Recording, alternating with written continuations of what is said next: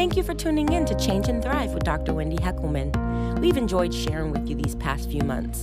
If you haven't already, go ahead and subscribe. That way you never miss an episode. We'd love to continue sharing with you, so go ahead and get caught up on anything you've missed. On our first episode, I want to talk about change and what makes change initiatives successful and the critical role of a transition leader. So let's start with some basic facts. Would you believe that 70% of all large scale change initiatives fail? And failure is defined as not realizing the intended results of a strategy. So, most of the research I've done over the last 25 years is to examine what do the 30% who are successful do? What is unique and what characteristics or processes do they put in place? So let me share those with you for a few minutes.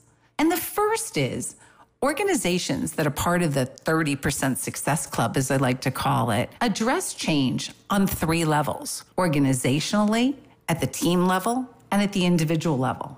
And at the organizational level, they define and communicate the vision and strategy, they build commitment to it, and they ensure reward and recognition structures align with intended results.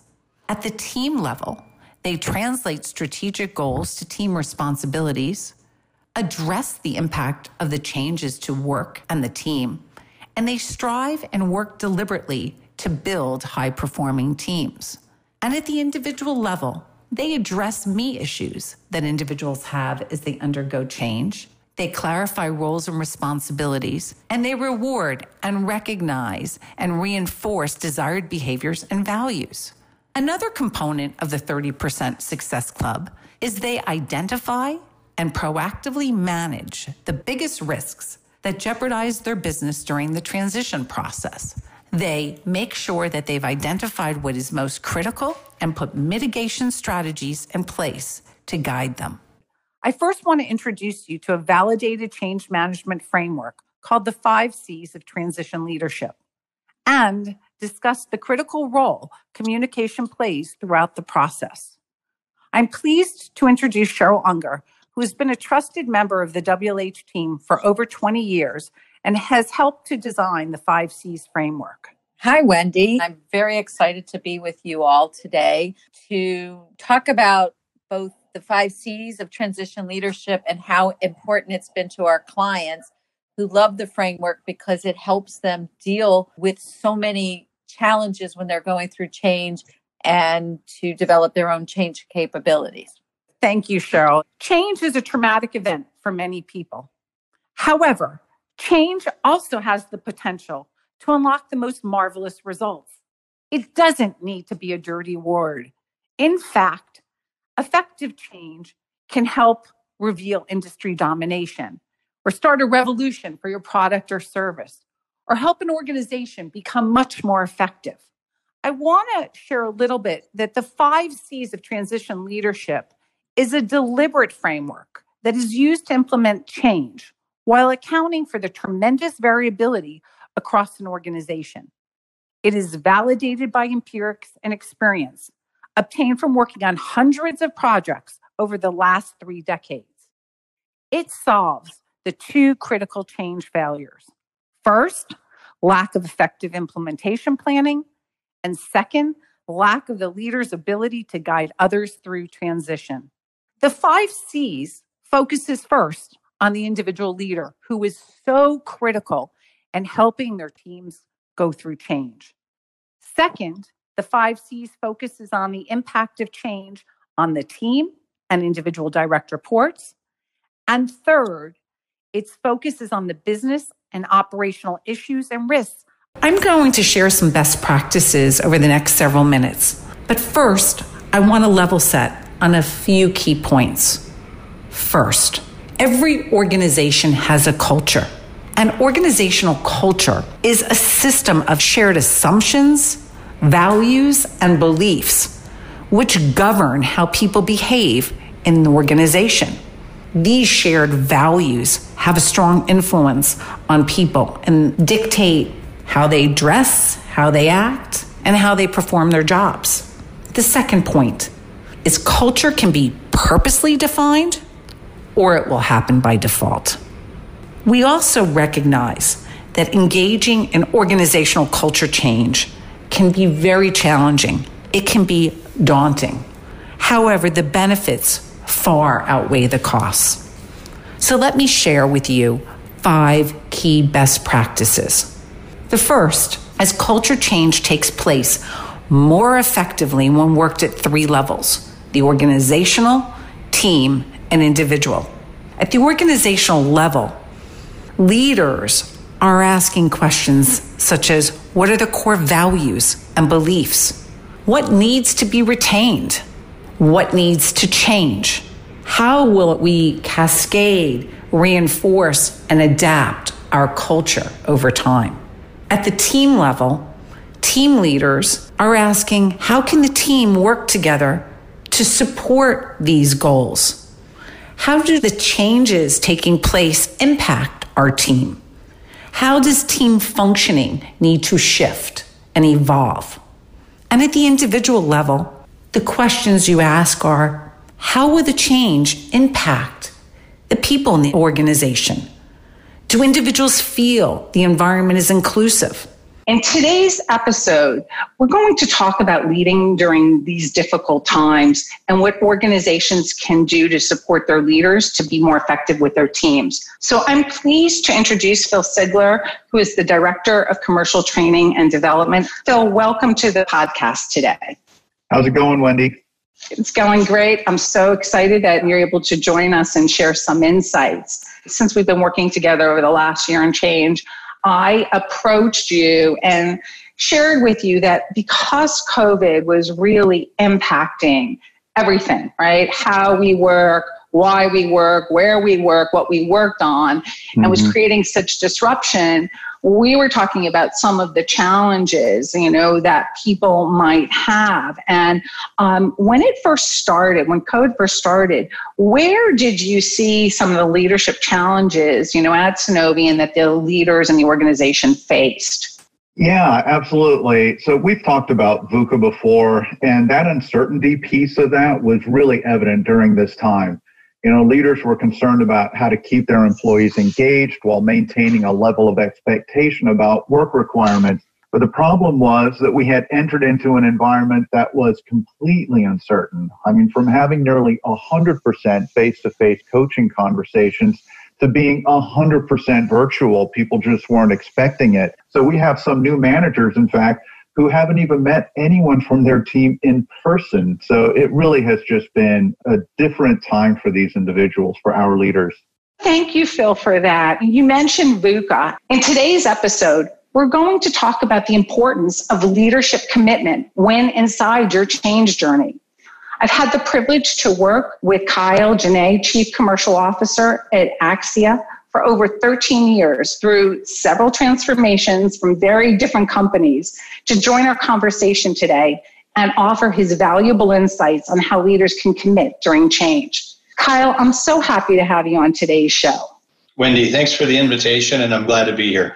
Well, Kyle, you know, I'm really excited because we know through research and experience that two things drive successful change an effective implementation cascade, a roadmap, which we know from all of our work, and leaders who can lead their teams through transition. So, you and I have spent a lot of time talking about the importance of leaders first dealing with the impact of change on a personal level. Why do you feel this is so critical? Yeah, Wendy, this is a great question. I think uh, most importantly, in order for business to be successful, and for people to lead effectively, they, they've got to be personally vested in this. I always think about the head and the heart. I think those two things go together. I think you've got to make sure that people gain buy in. I think people have to be able to commit. And I think about how they ultimately feel gets them aligned in order to lead their teams appropriately. And those are really important things. I totally agree with you. And we know how important it is for leaders to work through their own feelings and go through this transition cycle first before they're ready to support their team. Another component that we talk about is once you're working through the process of dealing with the change, how important is it from your perspective to communicate? We talk about the why and the what and then the how as an organization goes through change. In today's episode, I'm going to share some tips and best practices to create a high performing team to deliver results when undergoing organizational change, or as I like to say, when there is transition from what is old and familiar to something different and new. As an individual leader, especially if you're assigned a new team, your first and most important goal is to get your team up and running in the first 90 days. So, what are some important considerations and best practices you can employ to get your team up, running, and moving to high performance? First, it's imperative that you assess your team's readiness for change and assess where they are along the team development cycle. Understanding their readiness is important as you begin your change journey with your team. As a leader, communicating the strategy and establishing a vision for your team is paramount. It is important that your team understands how the team's vision connects to the organization's strategy and vision. Stephen Covey, in his book, The Eighth Habit, describes the impact of not having a shared vision. Would you believe that Covey found that only 37% of individuals had a clear understanding of what the organization was trying to achieve and why? And only one in five individuals said they had clear line of sight between their tasks and the team and organizational goals. For me and for you, that should be extremely alarming. If you're a leader of a new team, or you have new team members, or the organization has shifted priorities, it's extremely critical that you establish and communicate your vision to the team and how it's connected to the organization's overall vision and goals. In today's episode, we're going to talk about the importance of planning for risk. I've had the privilege to work with Carrie Clem, Senior Vice President, Sales and Payer Relations at Acorda Therapeutics for over 13 years through several transformations to join our conversation and offer his valuable insights on how leaders can proactively plan for risks and engage their leaders at all levels. Carrie, I am so happy to have you here today, and thank you for making time. Wendy, it's my pleasure. I'm happy to be here as well. Well, we know, Carrie, that through research and experience, that two things drive successful change. One, an effective implementation cascade, a roadmap, and leaders who can lead their teams through transition. And you and I have spent a lot of time talking about the importance of establishing the business case for change and readying organizations with a deliberate implementation plan. Um, why do you believe this is so critical? Wendy, you know, as you know, uh, as an emerging biotech organization, change is inevitable because you're constantly evolving in order to take yourself to the next level but not all change carries the same implications. Uh, we've called upon our relationship with WLH on many occasions, but I'll focus on two that were you know, really extremely business critical. The first involved preparing our organization to launch the company's second commercially available product. This opportunity presented a host of potential challenges because we were launching into an unfamiliar market after enjoying years of success promoting our flagship product in another area inherently this created some angst amongst the team uh, because that meant that we were going from being a well-established known entity with strong relationships and a high level of expertise to really starting over again as an unproven player with limited knowledge in this new space. In today's episode, I'm going to share with you some tips and best practices to coach direct reports through transition.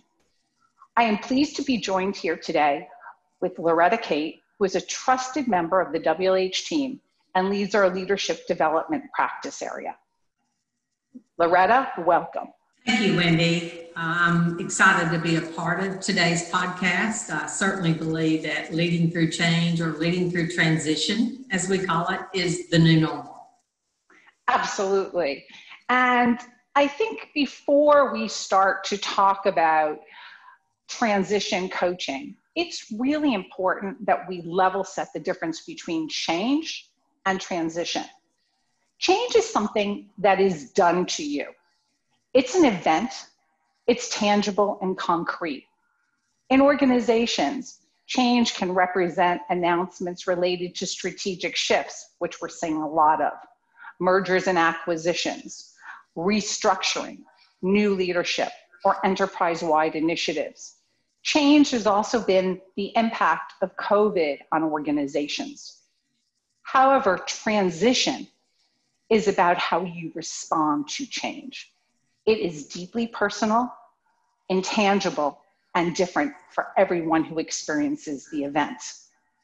Loretta, we know when organizations are going through large scale change, there are often implications to individual roles and expectations. Can you take a moment, please, and define transition coaching and why it is so critical as part of any organization's change initiative? I would love to, Wendy. You know, transition coaching is unique and it's a very powerful method that helps leaders guide and support their direct reports during times of change or transition. So keep in mind that it's very different from performance coaching, developmental, or even career coaching.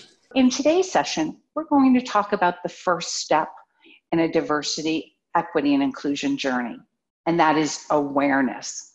And we like to think of organizational commitment to DEI on a spectrum that really starts with awareness of the individual and group biases and move into the assessment of an organizational culture as well as those supporting practices and then to really move the needle to take action. Today is about setting the strong foundation for prioritizing awareness. So I am super pleased to introduce our first guest in this series, Tiana Tai, who is a trusted member of the WLH team. So, Tiana, welcome, and I'd love for you to introduce yourself and share a little bit about your background. Yeah, thank you so much for having me. This is one of those topics that's always a little gritty to talk about, but still really exciting at the same time because any conversation is really moving the narrative, right? So, like you already mentioned, my name is Tiana Tai. Um, I am an industrial organizational psychologist. So, sometimes people's eyes glaze over when I say that. Basically, it's simply put studying human behavior in the workplace and applying those principles to things like organizational development, leadership development, so on and so forth. So, just being here and talking about DEI and culture change in the context of the pharma space is really, really exciting. And I think it's a conversation that needs to be had because traditionally we know some of these activities were kind of check the box, you know what I'm saying? So it's really, totally. good, yeah, it's good just to open up the conversation and start talking about, like you said, at the foundational level, how can we begin building awareness as a first step? You mentioned pharma, and Tiana, you've been working at WLH for the last several years, and you have grown tremendously in your role since from when you started, uh, because we, I think we've had a pretty nice, strong mentoring relationship. In most cases, I would say it would be sponsorship, right? Because I'm going to advocate for you. Uh, but let's talk about really um, from your perspective mm-hmm. in your professional capacity and also in some of your experiences, why should organizations prioritize awareness at the individual level? Let's talk about the criticality of that. You know what? I one of the things that's coming up for me when I think about why at the individual level is it's going to sound really simple, but the reality is we are all human, we are all perceptive, and even within the context of our organizations, we can feel when the culture does not support us on an individual level. As we start today's podcast, we're going to talk about assessment and what organizations need to do to examine their existing work practices to put meaningful action in place. And today I'm pleased to introduce Stephen Contra, who is a trusted member of the WLH team, on today's podcast. Welcome, Steve. Um, please share a few bits about your background to our audience. Hi, Wendy. It's great to be with you and with the audience today. This is the first time for me to actually uh, participate in a podcast, so I'm interested as well as a listening as a participant as much as someone who's contributing. Just a little bit about my background. Before joining WLH a few years ago in a consulting role, and bringing some of my past experiences, I spent about 35 years in industry and uh, it's it's sort of a diverse background. I've had a number of different roles, um, starting out in commercial positions, sales, and the like. Um, the first portion of my career but eventually going into um, training and then followed by um, organizational talent and capability type roles, including my um, final job, which was the vice president of global learning and development.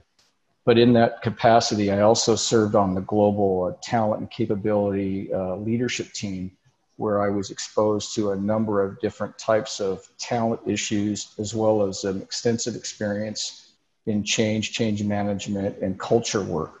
So today, I hope um, our discussion leads me some opportunities to be able to share some experiences that I've had that maybe the audience will benefit from. Well, thank you, Steve. So excited to have you on the show. You bring a wealth of experience and expertise. So let's get started.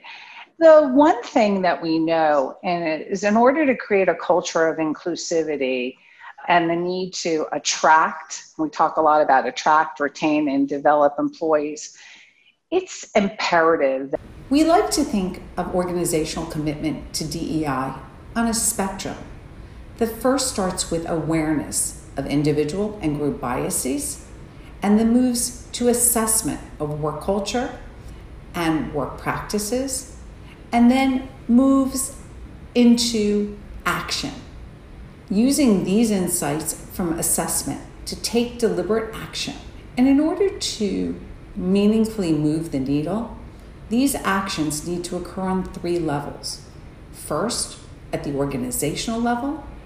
Second, at the manager, direct report level.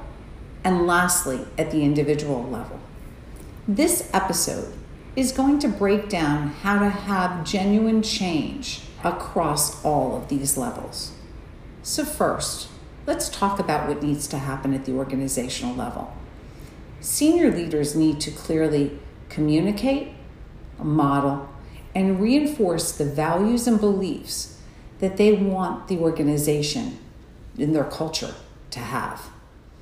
And they also need to, after assessing their work practices and systemic inequalities, senior leaders must push to adapt policies and practices to support DEI initiatives and take a definitive stance against all inequities. So, first, let's talk a little bit about defining and reinforcing values to support an inclusive culture. At WLH Consulting, we use the BEAR model for culture transformation work, which starts at the foundation of beliefs to make sure that the organization has defined and communicated those core beliefs and values.